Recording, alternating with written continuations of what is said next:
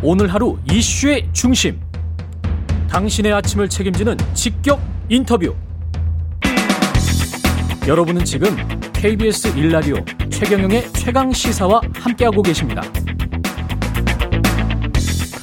네, 일본의 차기 총리 선거가 오는 29일로 다가오면서 선거 결과가 한일 관계에 어떤 영향을 미칠지 관심이 모아지고 있습니다. 한신대학교 일본학과 하정몽 교수님 연결돼 있습니다. 안녕하세요.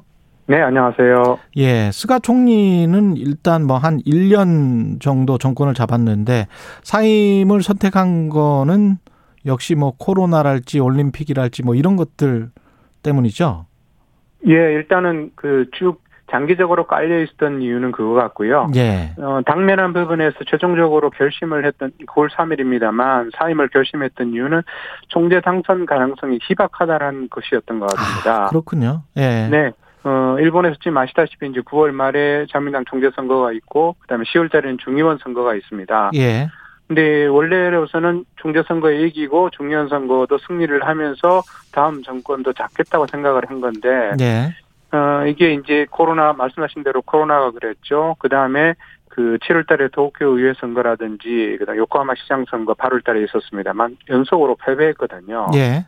그러니까 이런 것들이 이제, 과연 그러면 스가 수상으로 우리가 국 중의원 선거를 이길 수 있나, 이 불안이 막 퍼지게 되면서, 결국 스가에 대한 반발 심리들이 커지고, 예. 최종적으로는 그, 지금 현재 일본의 그 자민당 정권에서는 아베와 아소 타로 두 사람이 이제 가장 중요한 키맨입니다만 음. 이들의 지지를 획득한 게 실패한 것이 결정타였던 것 같습니다. 이게 어떻게 봐야 될까요? 다음 그 총리가 지지율 여론조사를 보면 고바 고노다로 이시바 네. 시게루 기시다 후미오 빅3라고 하는데 이시바 시게루를 제외하고는 다 극우 인사다 이렇게 지금 네. 평가를 받고 있습니다. 예, 그 부분은 특히 한일 관계에서 세 사람이 그러니까 기시다 후미오 고노타로 다카이치 사나의 세 사람이 네. 발언했던 것을 보게 되면 역시나 아베 수상 집권 시기부터 계속적으로 꼬인 한일 관계에 관여해왔기 때문에 그런 평가를 받는 것 같습니다. 예. 근데 일본 내에서 평가는 조금 다른데요. 예. 일본 내에서 평가는 다카이치 사나이 같은 경우에는 야스쿠니 참배는 뭐 중국에 진출한 기업이 불리해져도 무조건 가야 한다. 가겠다. 이런 얘기를 할 정도로 아베 수상이 밀고 있는 그야말로 극우고요. 예. 그다음 기시다 후미오 같은 경우에는 조금은 중도 정도라고 판단하고 코노타르가 조금 더 개혁적이다. 라고 하는 음. 얘기를 하고 있습니다. 예. 이유는 이제 이두 가지인데요. 하나는 어 조금 최근엔 얘기를 하지 않습니다만 탈원전을 얘기를 하고 있고요. 아 그래요. 그다음에 예. 네. 일본 내에서 지금 이제 문제가 되는 게 여성 찬양을 허용할 것인가 문제가 대단히 심각합니다. 우리나라도 전도 문제가 있듯이 예. 고노타르는 여성 찬양에 대해서도 굉장히 전향적으로 얘기하는 드문 자민당의 유력 인사입니다. 이 세 사람 다 그런데 이제 아베 어청가를 부르고 있다라고 보도가 나오고 있는데요. 그럴 정도로 아베 전 총리의 어떤 입김, 영향력이 여전합니까? 예, 그 부분은 부인할 수 없을 것 같습니다. 이게 예. 어 아베 수상이 속한 호소다파가 지금 이제 90명이 넘는 국회의원을 보유하고 있거든요. 예. 근데 이게 지금 383명 정도가 중참위원 선거 전체인데 거기에 약 4분의 1 정도를 가지고 있으니까 음. 아무래도 파벌끼리 지금 움직이면서 이 앞집산이 총재 선거에서는 결정적으로 중요한 역할을 하기 때문에 예. 아무래- 아무래도 아베 수상과 적어도 지지는 얻지 못하더라도 음. 아베 수상과 대립각을 세우기는 당선되기 힘든 거죠. 그런 면에서 이시바 시게루 같은 경우에는 예. 반 아베 기치를 내걸고 있기 때문에 예. 이 사람은 국민적 인기는 높지만 아무래도 총재 선거에 출마할 것인지도 지금 대단히 아직까지는 불투명한 상황입니다. 그 새 총리 후보들 모두 특히 이제 극우 후보 같은 경우는 만약에 총리가 되면 헌법을 개정해서 계속 논란이 됐- 됐었잖아요. 일본의 평화헌법 관련해서. 그렇습니다. 네. 이거를 혹시 그렇게 하면은 그 동북아 특히 한국 같은 경우는 굉장히 긴장할 수밖에 없거든요. 그렇습니다. 가장 커다란 문제가 지금 헌법 개헌에 관한 아, 개헌에 관한 문제인데요. 예. 세 쪽에서 지금 이제 자민당은 정강으로 내걸고 있는 것이 헌법의 개정입니다. 아, 그런 면에서 자민당 자체의 탄생 자체도 어 미국이 강압적으로 만든 현재의 헌법을 바꾸자라는 게 보수의 염원이었거든요. 예. 근데 이제 뒤집어 생각해 보면 아베 수상이 그 정도로 8년 이상 집권하는 절대 권력을 누렸는데 음. 그 시세 하에서도 실질적으로 개헌이 불가능했다고 못했어요. 한다면 예. 네. 그런 면에서 보면 지금 현재 세 명의 후보가 보수 내지는 뭐 한국에서는 우익이라고 표현을 하더라도 예. 개헌에 대해서는 자체를 거부하기 힘들지만 추진하는 여부 자체는 대단히 어려운 국면일 것 같아요. 아 그래요. 다행이네요. 예. 그러면 예. 네, 그런 부분들은 우리가 유- 주의 깊게 살펴봐야 되겠지만 개헌 부분은 쉽게 돌파하기 어려운 굉장히 허들이 높은 것 같습니다. 아무래도. 경제 문제는 어떨까요? 우리랑 수출 규제나 이런 것들 때문에 일본 네. 경제도 뭐 그렇게 좋은 것 같지는 않고요. 그렇습니다. 일본의 경제는 뭐 잃어버린 10년에서 20년, 지금은 30년 그렇죠. 넘 가고 있는 상황입니다. 예. 근데 이, 그, 아베, 아시다시피 아베상 집권 시기를 아베노믹스라고 얘기하면서 일종의 이제 그 국가가 주도하는 성장들을 해나가면서 사실상 양극화를 낳게 되는 음. 신자유주의적인 정책의 결정판이라고 할 수 있을 것 같아요. 예.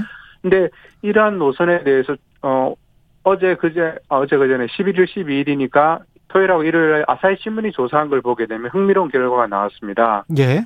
아베 수상과 스가 수상의 노선을 갖다 계속 그 이어받는 것이 옳을까라고 얘기하는 거에 찬성한 사람이 28% 정도밖에 안 되고요. 아. 오히려 이어받아서는 안 된다라고 생각하는 사람이 58%라고 나왔습니다. 예. 물론 여기에 경제 정책에 관한 얘기도 일부는 있을 수 있겠습니다만 음. 근데 문제는 이 통계와 또 별도로 같은 통계에서 자민당의 지지율이 37%, 어, 제1야당의 입헌민주당이 5%거든요.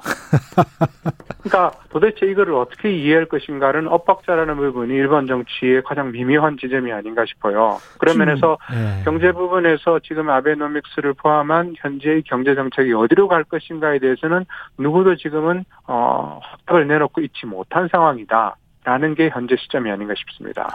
교수님 말씀하신 대로 잃어버린 30년이라고 하고 경제 문제, 민생 문제가 모든 정치의 핵심인데 일본 같은 경우는 자민당이 계속 집권을 한단 말이죠.